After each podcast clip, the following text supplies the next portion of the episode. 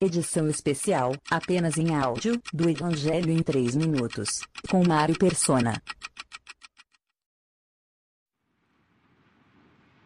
Existem uh, duas dois lados de tudo, de todas as coisas. Eu me lembro quando fazia arquitetura e depois como atuei um tempo como arquiteto, a gente aprendia que o cliente ele tem desejos e nós devemos respeitar os desejos do cliente, entender os desejos do cliente, as necessidades do cliente e então trabalhar em cima disso. Porém, nem sempre o cliente, nem sempre o cliente, o cliente sabia o que ele precisava, o que ele, o que ele realmente precisava. E muitas vezes as pessoas vinham com uma, uma ideia e depois até agradeciam, porque não, não tinha saído daquele jeito. Aí percebiam que se tivesse feito daquele jeito seria muito ruim. Gastariam muito dinheiro, ficaria uma circulação péssima na, na casa ou no escritório, ou na fábrica. Então, existia esses dois lados da coisa: o cliente e existia o arquiteto tentando trabalhar essas coisas. Ah, com Deus não é, não é muito diferente. Existem as necessidades que o homem acredita serem necessidades e aquelas que Deus realmente uh, sabe que o homem precisa. Aquilo que Deus realmente conhece a respeito do ser humano e sabe que ele precisa. No caminho para cá, eu sempre passo ali numa rua perto de casa onde tem um. Eu acho que alguma escola de budismo, alguma coisa do tipo. E apesar da chuva forte que, que estava agora há pouco, eu, a hora que eu passei lá, rua cheia de carros e muita gente ali, obviamente, indo lá em busca de alguma coisa. Eu, há 40 anos, eu estaria indo lá também, porque eu estava envolvido em todas essas religiões orientais. E o budismo é, é, é muito confuso, porque existem tantas vertentes budistas que você nunca sabe exatamente qual é a que, que vai seguir. Uh, são muitos ensinamentos, muitas coisas, mas uma coisa que eu aprendi na época que eu lia muito sobre isso, estudava isso, é que não não havia não havia certeza de coisa alguma. É, eram coisas que buscavam atender a necessidade humana nesta vida e, e só, porque quando se falava na morte e depois da morte, a coisa era sempre muito vaga. Era muito vaga. Alguns creem na reencarnação, que volta para eliminar seu karma, e vai e volta, e vai e volta. Uh, alguns creem que não há Deus de maneira nenhuma, uh, que a pessoa fica direto depois numa espécie de, de, de coletivo, coletivo uh, não, não pessoal. Então existem tantas vertentes que é realmente uma coisa confusa. Mas de qualquer maneira, não existe a certeza de vida eterna. Se você chegar para uma pessoa de qualquer religião que acredite ou em, em em reencarnação, ou em boas obras, ou em esmola, em caridade, e perguntar: se você morrer hoje, para onde você vai? Ah, eu acho que eu vou para o além, depois vou ser aperfeiçoado, depois eu volto, depois eu vou, depois eu volto. Ah, nenhuma certeza de vida eterna. Nada. E eu queria falar hoje sobre essas duas, esses dois lados da necessidade do homem e a necessidade que o homem acha que precisa é o que Deus acha que o homem precisa, usando uma passagem de João capítulo 11, e aproveitando com esta passagem, com este capítulo, nós vamos entender quem é Jesus. Primeira coisa. E segunda coisa, o que Jesus veio fazer aqui. Outra coisa que muitas vezes você, se você perguntar ali na rua, fizer uma enquete, quem é Jesus? Ah, vai apareceu um monte de, de opiniões. Uh, talvez alguns achem que ele é um mestre, como foi Buda, ali mais ou menos no mesmo parâmetro tal. Uh, e se perguntar o que Jesus veio fazer aqui, também vai ser um monte de opiniões, mas a maioria vai achar que ele veio aqui ensinar, nos ensinar o caminho a seguir. Assim como Buda, como uh, tantos outros mestres de religiões orientais ou não, é, sempre ensinar, ensinar, ensinar o que você tem que fazer. Nesse capítulo 11, nós temos um problema. Nós temos três pessoas que são envolvidas aqui. Nós temos Lázaro, temos Maria e temos Marta. Maria e Marta, que são irmãs de Lázaro. Eles moram em Betânia, uma cidade próxima de Jerusalém, e na, na, na casa deles era o lugar onde o Senhor Jesus costumava se hospedar. Ele às vezes precisava ir a Jerusalém, ele voltava, saía de Jerusalém para dormir em Betânia, na casa de, de Lázaro, e onde estavam também Maria e Marta. E aqui o Senhor Jesus recebe uma, uma mensagem dizendo que, Marta, que, que Lázaro está enfermo. Ele recebe no versículo 3: Mandaram-lhe, pois, suas irmãs dizer: Senhor, eis que está enfermo aquele que tu amas. E Jesus, ouvindo isso, disse: Esta enfermidade não é para a morte, mas para a glória de Deus, para que o Filho de Deus seja glorificado por ela. Essa semana alguém me perguntou por que, que Deus permite que uma pessoa possa nascer cega, doente, paralítica. Qual a razão de Deus permitir isso? Eu deixei claro que a razão é o pecado que entrou na criação lá atrás por meio dos nossos, dos nossos ancestrais, Adão e Eva, e com isso contaminou toda, contaminou toda a criação de Deus. Era mais ou menos como se Adão e Eva tivessem morado em Chernobyl. E depois toda a descendência dele, desse casal, viesse defeituosa. Alguém podia falar assim, mas eu não tenho culpa de que culpa eu tenho de ter nascido com esse defeito? Não, você não tem a culpa original. Seus pais moraram em Chernobyl, mas agora você nasceu com defeitos. Seu DNA foi detonado. Você vai sofrer as consequências do que eles, da escolha que eles fizeram. E com o tempo você vai também demonstrar que você também faria a mesma escolha que eles fizeram, porque isso é inerente ao ser humano. O mal está no ser humano. Mas quando então o Senhor fala para ela, para os que foram avisá-lo, que essa enfermidade não é para a morte, mas para a glória de Deus, é porque Deus, apesar do mundo arruinado do jeito que está, apesar do pecado ter entrado e, e detonado a toda a criação, não só os homens, mas também, mas também os animais, Deus ainda quer salvar. Ele não quer, uh, ele não quer remendar as coisas. Ele quer tornar o ser humano nova criação. Esse é o desejo de Deus. Fazer algo totalmente novo com o homem. E para mostrar esse seu poder de fazer algo totalmente novo, ele vai agora trabalhar em uh, Lázaro. Lázaro, um homem que está doente, nós conhecemos a história, ele vai morrer. É uma doença, e, e, e apesar do Senhor Jesus falar que a enfermidade não é para a morte, mas ele vai morrer. Ele vai morrer. Mas Deus tinha um objetivo para cumprir na vida de Lázaro e também na vida de todas as pessoas que iriam ver o que estava acontecendo com Lázaro. E nós aqui, dois anos, de, dois mil anos mais tarde, Deus seria glorificado também naquilo que iria acontecer com Lázaro. É mais ou menos a história parecida com o cego de nascença. Mestre, quem pecou? Este ou seus pais para que nascesse cego? Ah, diria um budista ou um espírita. Ah, ele pecou em outra encarnação. Ou então seus pais pecaram, seus pais uh, praticaram o mal, tem um karma, os pais, então eles vão ter que sofrer cuidar de um filho cego para sempre. Mas o Senhor Jesus responde: nem ele, nem seus pais pecaram, mas ele nasceu assim. Isso aconteceu para glória de Deus. E daí ele iria curar então o cego e Deus seria glorificado, efetivamente glorificado. Quando o Senhor Jesus escuta que o, o Lázaro está enfermo, o versículo 5 diz que Jesus amava a Marta e a sua irmã Maria e a Lázaro.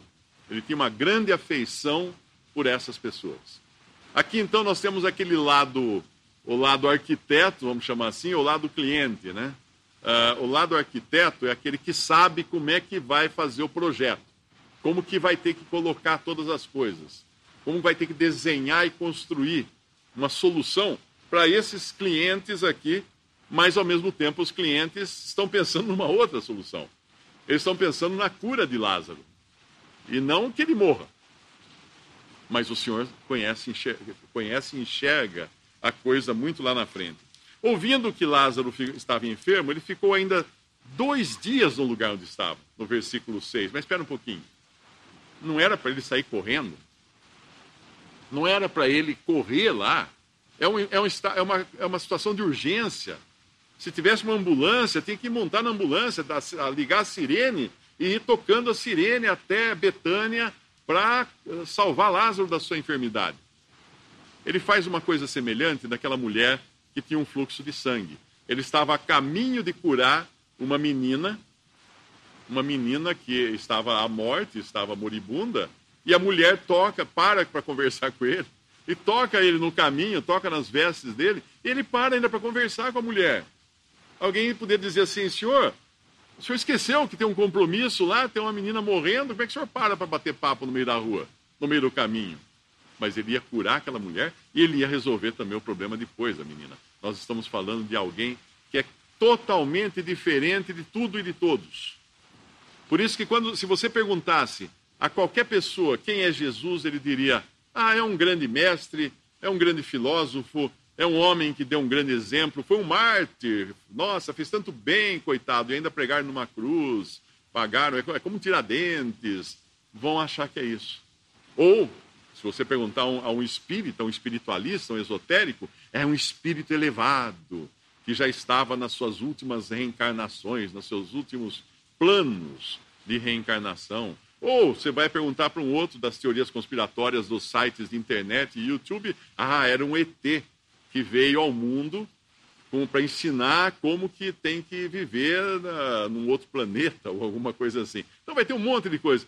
Mas a realidade de capa a capa da Bíblia, que nós sabemos quem Jesus é, ele é Deus. Ele é Deus e homem. Não 50% Deus e 50% homem. Ele é 100% Deus e 100% homem. Até então, Deus nunca tinha sido homem, até a encarnação de Jesus. Até ele vir ao mundo para nascer como, como homem, na, na sua humanidade, uh, gerado pelo Espírito Santo no ventre de Maria, nunca Deus tinha sido homem. Imagine um escritor que começa a escrever um romance e de repente ele fica tão apaixonado pela, pela personagem que ele criou no romance que ele fala assim: ai, e se eu, eu queria entrar nesse romance, eu queria participar disso. Aí o que ele faz? Ele cria um personagem, quem é ele? E quem conhece um pouco de literatura sabe que muitos escritores fazem isso. Eles, eles em, em alguns dos seus romances, o próprio escritor é o personagem, o escritor ou a escritora é o próprio personagem do romance, porque ele quer participar daquilo. Ele quer participar daquilo. Isso Cristo fez. Deus, o Filho de Deus, queria participar disso aqui de onde nós estamos. Ele queria entender, conhecer, saber o lugar exatamente no que nós. Ele queria saber o que é ser homem. O que é humanidade. Uma coisa que Deus não sabia, por incrível que pareça. Deus sabe tudo? Sabe tudo. Mas nunca tinha experimentado ser homem. Com todas as fraquezas de um homem. Mas ao mesmo tempo, continuando a ser Deus. Com todo o poder e a majestade e a glória de Deus. Nós vamos entender isso? Jamais. Não cabe na nossa cabeça, mas é isso, isso que a Bíblia ensina.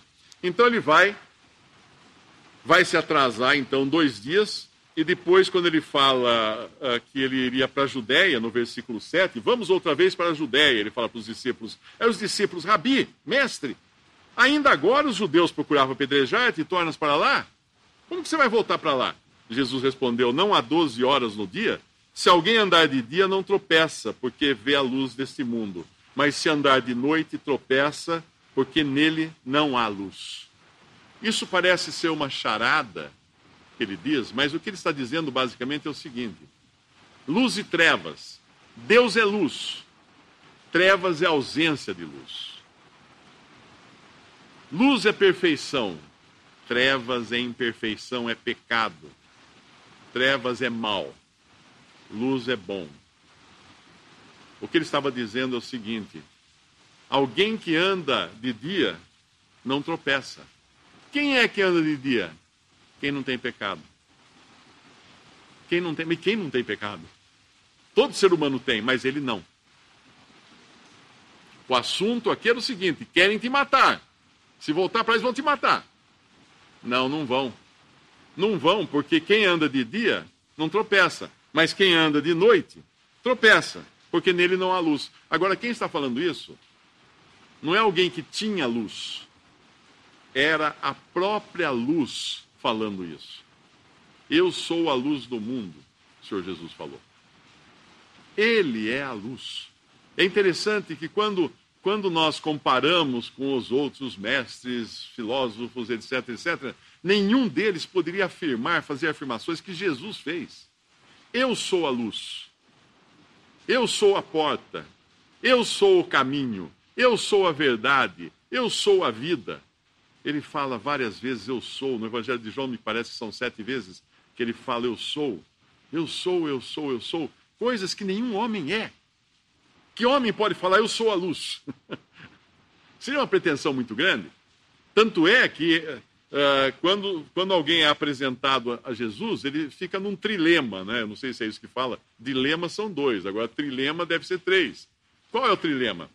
Ou ele era um, um, um falso, um farsante, ou ele era um farsante, estava mentindo para todo mundo, enganando todo mundo, ou ele era uma pessoa lunática que estava enganado também. Ele enganava a si mesmo. Existem pessoas assim, eles acreditam na mentira de tal maneira que eles acabam achando que é verdade a mentira. Ou ele era realmente tudo aquilo que ele afirmava ser: Deus e homem. Então, uma pessoa que não crê que Jesus seja Deus e homem, ela vai ter que escolher uma das opções. Ele era, ele mentia ou ele era um que acreditou na sua própria mentira. Uma pessoa que não não estava bem da cabeça e acreditou nas suas mentiras. Então não existe solução para qualquer pessoa sincera que seja que seja uh, que tenha que enfrentar esse trilema. Não sei nem se a palavra existe no dicionário. Ele vai ter que crer que Jesus é sim Deus e homem, porque seria impossível uma pessoa honesta dizer: Eu sou a luz, eu sou o caminho, eu sou a vida. Talvez ele dissesse: Eu vos indicarei a luz, eu vos indicarei o caminho, eu vos indicarei a vida, ou qualquer coisa assim. Mas não ser corporalmente isso. Ser o Verbo de Deus, a própria, a própria ação de falar de Deus, ser, ser ele a própria ação criativa de Deus. Porque Deus falou e as coisas surgiram. No princípio era o Verbo, o Verbo estava com Deus e o Verbo era Deus. Todas as coisas foram feitas por Ele, pelo Verbo. E nada existe que não tenha sido feito por Ele. E aí alguém fala assim: não, mas ele, ele na realidade não era Deus, porque ele, Deus o criou. Deus o criou com objetivo. Sim. Então, se todas as coisas foram feitas por Ele, e sem Ele nada do que foi feito se fez, fala João no seu primeiro capítulo do Evangelho, ele teria, por acaso, criado a si próprio? Aí nós temos um problema maior ainda para resolver. Não, Jesus é Deus e existe uma trindade, Deus Pai, Deus Filho, Deus Espírito Santo, que na eternidade, quando não existia nada, nada, coisa alguma, nem estrelas, nem céu, nem mundo, nem nada, nem pessoas, nada, nem anjos. A trindade de Deus tinha algo nela que é intrínseco a Deus, uh, que já agia, era, era algo ativo lá na eternidade. Esse, essa coisa ativa na eternidade chama-se amor. Naquela trindade de três pessoas divinas, já havia o amor ativo na trindade. O pai ama o filho. Depois nós vamos aprender isso nos evangelhos. Que o pai ama o filho. Então esse amor não surgiu quando Jesus era homem. Esse amor já existia na eternidade, porque Deus é amor. Deus é amor. E nós vamos ver como agora esse, esse mesmo Deus que envia o seu filho ao mundo, na forma humana agora, vai lidar com essa situação de Lázaro, ele que não podia ser morto. Por isso que ele fala: uh, quem anda em trevas tropeça, né? quem, quem anda na luz não tropeça. Por quê? Porque ele não tinha pecado, ele não tinha nenhuma, nem, nenhuma trevas, trevas algumas né, em si mesmo, ele não tinha. Deus é luz e nele não há trevas. Então era impossível ele tropeçar assim como era impossível ele ser morto.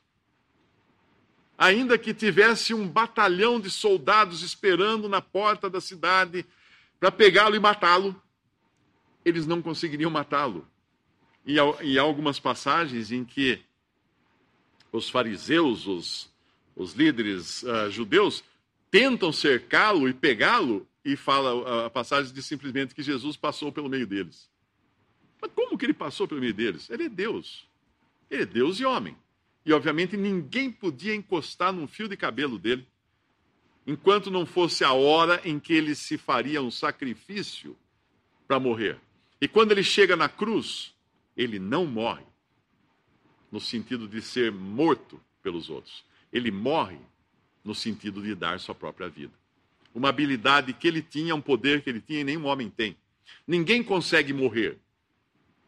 Se eu falar assim, hum, vou morrer, vou morrer, vou morrer. Eu não consigo, continuo vivo. Não consigo, porque eu não tenho poder de morrer. O verbo morrer não dá para você conjugar na primeira pessoa. Eu morro. Eu morro. Como que você morre? A não ser que você se suicide, mas simplesmente morrer por uma ação própria, de fechar os olhos e falar assim, agora vou morrer. Não, não existe isso. O homem não tem esse poder, mas ele tinha. Então, embora ele não pudesse ser morto por ninguém, ele podia morrer entregando a sua vida. Ele não foi. Às, às vezes aparecem aquelas essas reportagens de, de Veja, sempre Semana Santa, né, que tem essas coisas.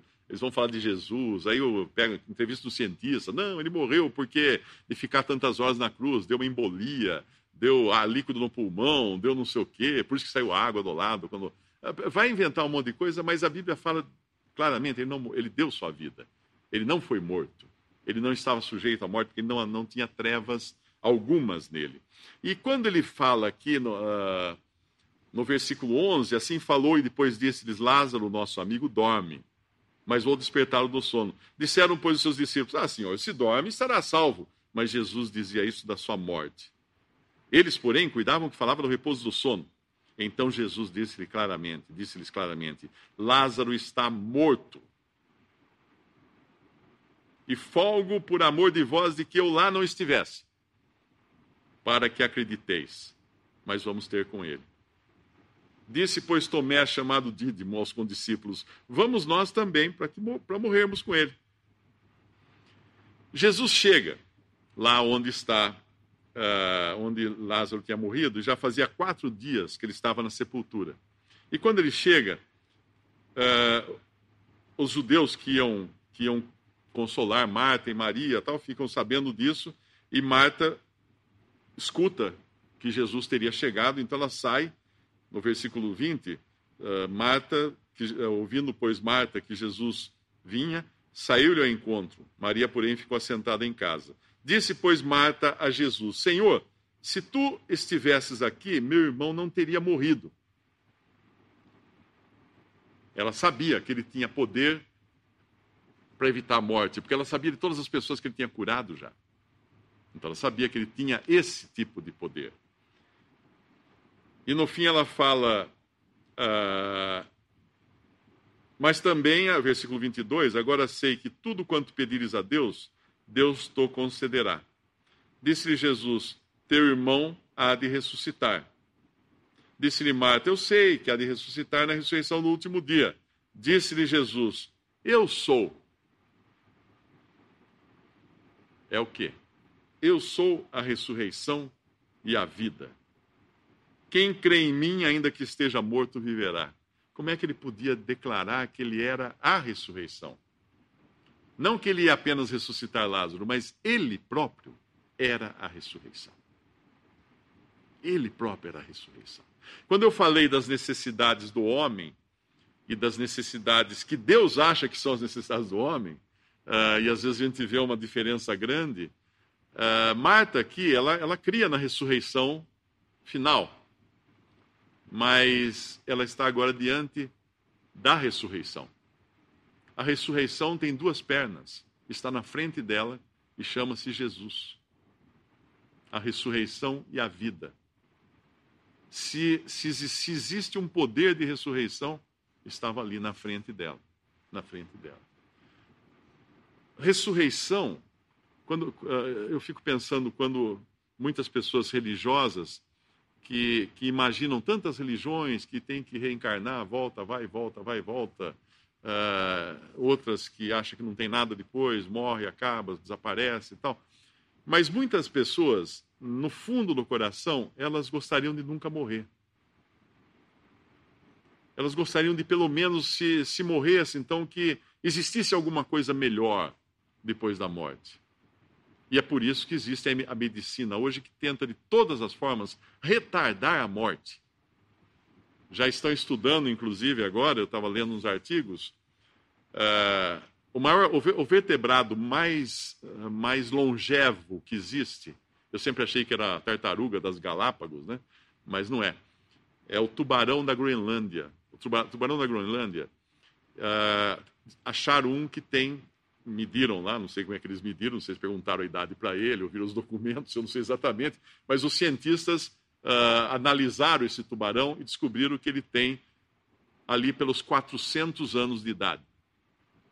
Então eles acreditam que ele poderá viver até os 500 anos de idade. Agora você imagina, esse tubarão, esse tubarão, ele já estava nadando por aí quando as caravelas estavam vindo descobrir as Américas, ou descobrir o Brasil, ou algo assim.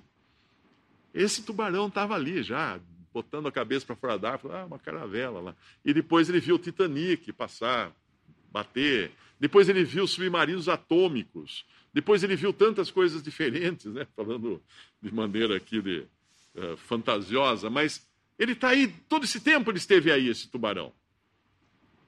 Viveu um bocado, hein? Viveu um bocado, mas nenhum homem vive 500 anos. Mas existem árvores que estão aí há, há 4 mil anos. Vão fazer lá a datação da árvore, e a árvore é fácil de fazer a datação. Basta você furar a árvore, tirar uma amostra um tubo de amostra da madeira e depois contar os anéis.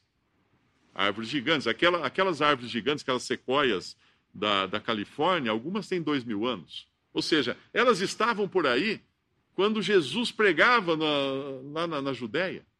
Essas árvores estavam por aí. E algumas são mais antigas ainda. Viram passar tantas eras da, da, da, vida humana, estavam as árvores firmes. Mas chegaram a um ponto agora, os cientistas, que eles estão analisando alguns, alguns vermes. Porque existem vermes que eles simplesmente morrem. Eh, na realidade, não morrem, eles, eles voltam a um estado de casulo. Vamos pegar só a.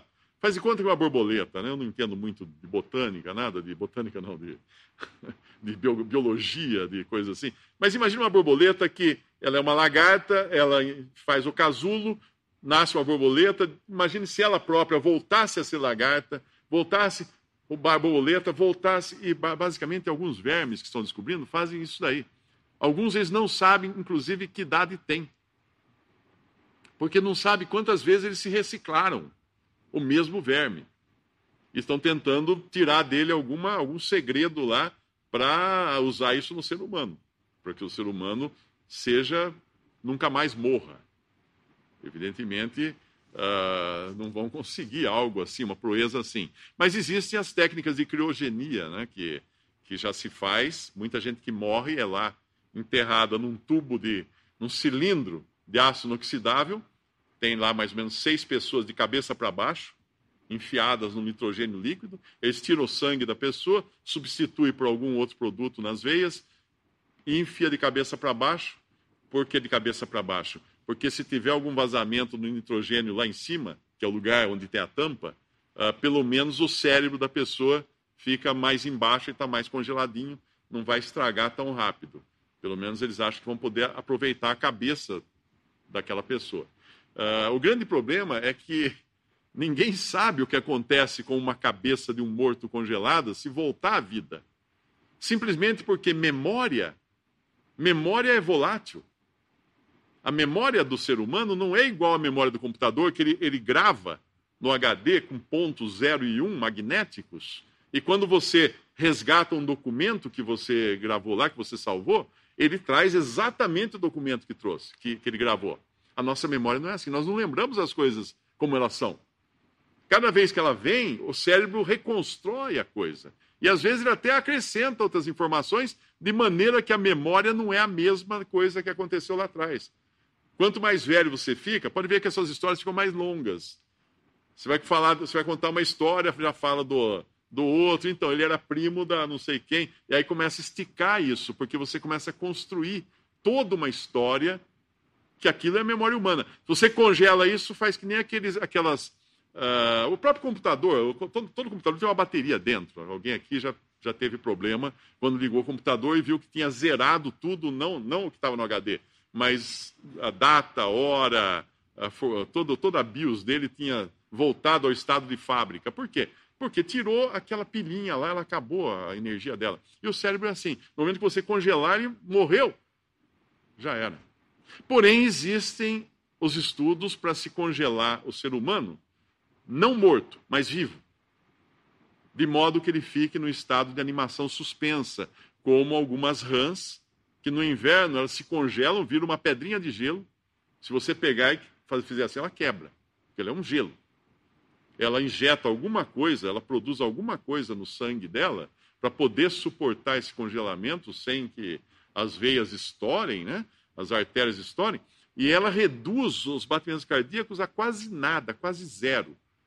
E passa o inverno todo congelada, e quando vem o sol, você encontra vídeos desses no YouTube, ela descongelando, você vê assim aquele bloquinho de gelo, e eles põem em câmera, em câmera rápida, e vai descongelando, de repente ela estica uma perninha, estica a outra, tal, e daí sai pulando. Aquela ranzinha que ficou seis meses congelada. Estão testando essas coisas para viagens espaciais. Agora, o homem quer realmente viver, o homem quer realmente continuar vivo, nem que seja congelado, vou acordar lá na frente. Ah, vai acordar, mas espera aí, quando você acordar, você vai ter memória? Você vai ser você? Não mais. Se você tiver morrido, não mais. Você não é mais você. E aqui, quando se fala de ressurreição, é trazer a própria pessoa de volta. É trazer aquele, aquele ser humano com aquela identidade de volta. E quando Jesus aqui vê que, que Lázaro tinha morrido, a primeira pessoa que vai conversar com ele, nós falamos de três clientes né, aqui. Um está morto, e o Senhor vai resolver o problema dele. Outro é Marta, e outro é Maria. E veja as abordagens diferentes que ele toma para cada uma dessas pessoas. Marta vem, Marta é a pessoa racional. Marta é a pessoa que quer explicação. Marta é a pessoa prática. Tanto é que naquela, naquela outra cena que nós temos na, no Evangelho, uh, quando ele, o Senhor Jesus vai na casa de Marta, de Lázaro, uh, Marta está trabalhando, o tempo todo trabalhando, e Maria sentada aos pés do Senhor, só aprendendo com ele, se deleitando com o ensinamento dele. E Marta dá uma dura em Maria, Senhor, não vê que é que eu estou fazendo tudo sozinha aqui, ela está aí sentada e o senhor fala, ela escolheu a melhor parte. Então, Marta era a pessoa prática, aquela pessoa que faz, faz tudo. Maria era contemplativa.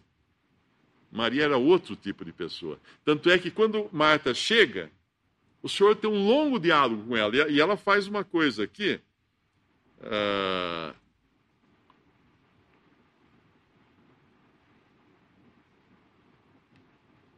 ela fala uma coisa, ela diz: Senhor, se estiveras aqui, no versículo 21, disse, pois, Marta a Jesus: Senhor, se tu estivesses aqui, meu irmão não teria morrido. E aí ela começa um diálogo longo, e o Senhor revela para ela que Ele é a ressurreição e a vida, que todo aquele que, que crê nele, ainda que esteja morto, viverá, e todo que vive e crê nele nunca morrerá. E ainda cobra de Marta: Você crê nisso? E ela diz no versículo 27: Sim, Senhor, creio que tu és o Cristo, o Filho de Deus que havia de vir ao mundo. Marta tem aqui uma revelação que só o Espírito Santo podia ter dado a ela, colocado no coração dela. E aí ela, ela sai, sai dali e vai buscar Maria. E quando Maria chega, no versículo 32, tendo, pois, Maria chegado onde Jesus estava, vendo-o, lançou-se aos seus pés, dizendo: Senhor, se tu estivesses aqui, meu irmão não teria morrido. A mesma coisa que Marta falou. Mas essa agora é Maria. Maria não quer uma explicação. Maria quer um coração. E é isso que o Senhor vai dar para ela. Para outra, o Senhor deu toda uma explicação lógica, racional das coisas, e ela sai satisfeita e vai chamar Maria. Quando ele fala para Maria, uh, se tu estivesses aqui, ela fala para ele, meu irmão não teria morrido. Jesus, pois, quando a viu chorar, e também chorando os judeus que com ela vinham, moveu-se muito em espírito e perturbou-se. Eu, eu ouvi um comentário que isso aqui é um estado de, de raiva. Uma raiva santa, obviamente, porque o Senhor não tinha pecado. Mas uma indignação. Ele moveu-se e perturbou-se. Isso era indignação. Não com Marta, não com Maria, não com Lázaro, não com os judeus que estavam ali em volta. Não. Não. Ele estava indignado. E disse: Onde eu pusesse? Disseram: Senhor, vem e vê. Jesus chorou. Por que ele chorou? Não foi por causa da morte de Lázaro. Ele, claro, foi empático com Maria, com Marta e com todos os que estavam ali chorando, pranteando a morte de Lázaro. Mas ele sabia que em cinco minutos ele ia ressuscitar Lázaro. Então não foi exatamente um choro como a gente chora no, no velório, né? Porque a gente não vai ver tão já aquela pessoa morreu, uh, partiu, às vezes, dependendo da pessoa, não sabemos se creu ou não em Cristo. Então há tristeza real pela pessoa que morreu. Mas a indignação de Cristo aqui, o choro do Senhor Jesus, é porque ele viu a que ponto a sua criação chegou. A que ponto leva, o, o, o pecado levou a criação.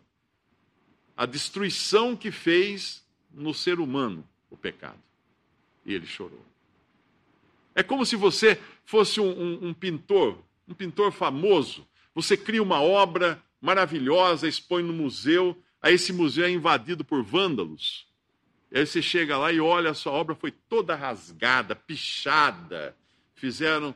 Qual o seu sentimento? De indignação. De indignação. E provavelmente você vai chorar também. Puxa, eu levei 10 anos para pintar esse quadro. Você vai chorar, porque a sua obra está ali, totalmente maculada. E assim é o que o pecado fez no mundo. Uma pessoa que não crê que o pecado agiu nesse mundo a ponto de arruiná-lo, que ainda tem esperanças desse, neste mundo das coisas irem bem, ela não está não tá, não tá percebendo as coisas.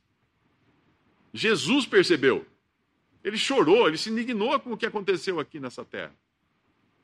E daí os judeus falam, disseram, pois, os judeus, vede como o amava. E é claro que ele o amava. Isso ninguém podia negar mas o seu choro tinha outra função ali. E alguns disseram: não podia ele que abriu os olhos do cego fazer também com que esse não morresse? Essa é a, esse é o raciocínio humano, né? Eles não sabem o que o Senhor vai fazer em seguida. É, é, o, é o raciocínio raso. Portanto, nós nunca podemos confiar até na nossa, na nossa análise das coisas, porque ela vai ser sempre rasa. E jamais uma pessoa poderia uh, questionar a Deus, questionar a Jesus. Ah, esse que não podia ele já não deixar morrer? É como se o Senhor virasse para ele e falasse assim: amigo, você não sabe o que eu vou fazer. Você não está vendo um centímetro na frente do nariz. Tem muita coisa ainda. E essa coisa é muito, muito maior do que qualquer ser humano poderia imaginar. Jesus, movendo-se outra vez muito em si mesmo, outra vez aqui essa, essa tomada de emoção que ele tem no versículo 38, veio ao sepulcro e era uma caverna e tinha uma pedra posta sobre ela. Disse Jesus: Tirai a pedra. Marta, irmã do defunto, disse-lhe: Senhor, já cheira mal, porque é já de quatro dias. Ele podia falar: Eu sei. Por que, que você acha que eu esperei dois dias mais um, o tempo de viagem até aqui? Foi para deixar muito claro que, uma, que quatro dias não era mais possível uma pessoa uh, se, voltar à vida. Já cheira mal. Já está se degradando o corpo. O corpo já está se corrompendo. Não tem volta. É um cadáver. Tiraram, pois, a pedra. Jesus, levantando os olhos ao céu, disse: Pai, graças te dou por me haveres ouvido. Eu bem sei que sempre me ouves, mas eu disse isto por causa da multidão que está em redor, para que creiam que tu me enviaste. E tendo dito isto, clamou com grande voz: Lázaro, sai para fora. E o defunto saiu. Tendo as mãos e os pés ligados com faixas e o seu rosto envolto num lenço, disse-lhes Jesus: Desligai-o e deixai-o ir. Muitos, pois, dentre os judeus que tinham vindo a Maria e que tinham visto o que Jesus fizera, creram nele. Veja que aqui, com esta ação, muito maior do que ter curado Lázaro, ter impedido que ele ficasse doente, ter feito qualquer outra coisa, com esta ação, o Senhor não só tirou Lázaro da sepultura, mas fez com muitos crescem nele. Muitos foram salvos nesse dia pela fé em Jesus. E Lázaro foi o instrumento que Deus usou. Assim como aquele cego de nascença, assim como qualquer pessoa neste mundo que às vezes passa por dores, aflições, por doenças terríveis, pela perda de um ente querido, o resultado disso pode ser dois, ou um ou outro. Ou a pessoa pode se indignar contra Deus, esconjurar Deus, se achar a pessoa mais infeliz do mundo, uh, viver uma vida, uma vida terrível, uma vida de ódio, uma vida de, de, de dor, de sofrimento, de, de mágoa, o coração cheio de mágoa, ou ela pode glorificar a Deus nisso que ela está passando. Marta Maria estavam agora glorificando a Deus, porque Lázaro, na sua morte, glorificava a Deus como reagir diante do sofrimento. É inevitável o sofrimento, mas que frutos dá o sofrimento? O que Deus pode fazer com aquele sofrimento? É isso que importa. E aqui Deus fez muita coisa, o Senhor Jesus fez muitas, muita coisa. Eu não imagino como é que Lázaro tenha saído do túmulo com as mãos e os pés amarrados. Ele não saiu pulando, ele não saiu dando passinho curto, ele saiu. Só diz isso, que ele saiu. Então o milagre é maior às vezes do que a gente imagina, né? Você fala assim, não, então ele saiu, né? Ah, ressuscitou, mas agora ele, ele saiu do túmulo. Ele saiu do túmulo. Não foi carregado para fora. Ele saiu. Ele saiu. Quando esse é a ressurreição de Lázaro, obviamente, era um sinal que o Senhor estava dando de algo maior que ele vai fazer a qualquer momento, quando ele vier buscar os que creem nele, que têm a salvação eterna. Ele tirará do túmulo todos os que morreram na fé em Cristo. Ressuscitarão. E ele transformará todos os que estiverem vivos. E juntos, agora com um corpo incorruptível, um corpo que pode viver na eternidade, todos subirão para desfrutar daquilo que havia na eternidade. O que havia na eternidade? O amor de Deus que circulava ali naquelas três pessoas divinas. E esse círculo dessas pessoas divinas vai receber um monte de gente, uma grande multidão, e podemos até falar assim, imaginando, né? Esse círculo vai se abrir para receber muitos e muitos, milhões e milhões de pessoas que estarão no céu, sendo eternamente amadas e amando, eternamente, desfrutando do amor de Deus, claro, já desfrutaram aqui, desde o momento em que creram, não é? Mas lá na presença de Cristo e adorando e louvando aquele que veio derramar seu sangue, veio morrer para salvar pecadores. Você escutou essa mensagem? Você sabe que é pecador? A Bíblia fala que a solução para o pecador é crer em Jesus para receber a salvação, porque a vida está nele. Fora dele você não encontra vida nem ressurreição. Eu pergunto: o que você vai fazer com isso? O que você vai fazer com isso? Não é religião, não é filosofia, não é como proceder na vida para ser melhorzinho, etc. Não. Deus não veio salvar pessoas boas, Deus veio salvar pecadores. E Deus não veio ensinar você como você deve fazer para salvar-se a si mesmo, porque aí você seria seu salvador. Algumas religiões falam que você tem que fazer um monte de coisa para se salvar a si mesmo. Outras religiões falam: Jesus veio ao mundo para ensinar você a fazer um monte de coisas para você salvar-se a si mesmo, que é só a mesma coisa no final. A salvação, na realidade, vem antes até de, de um andar na presença de Deus.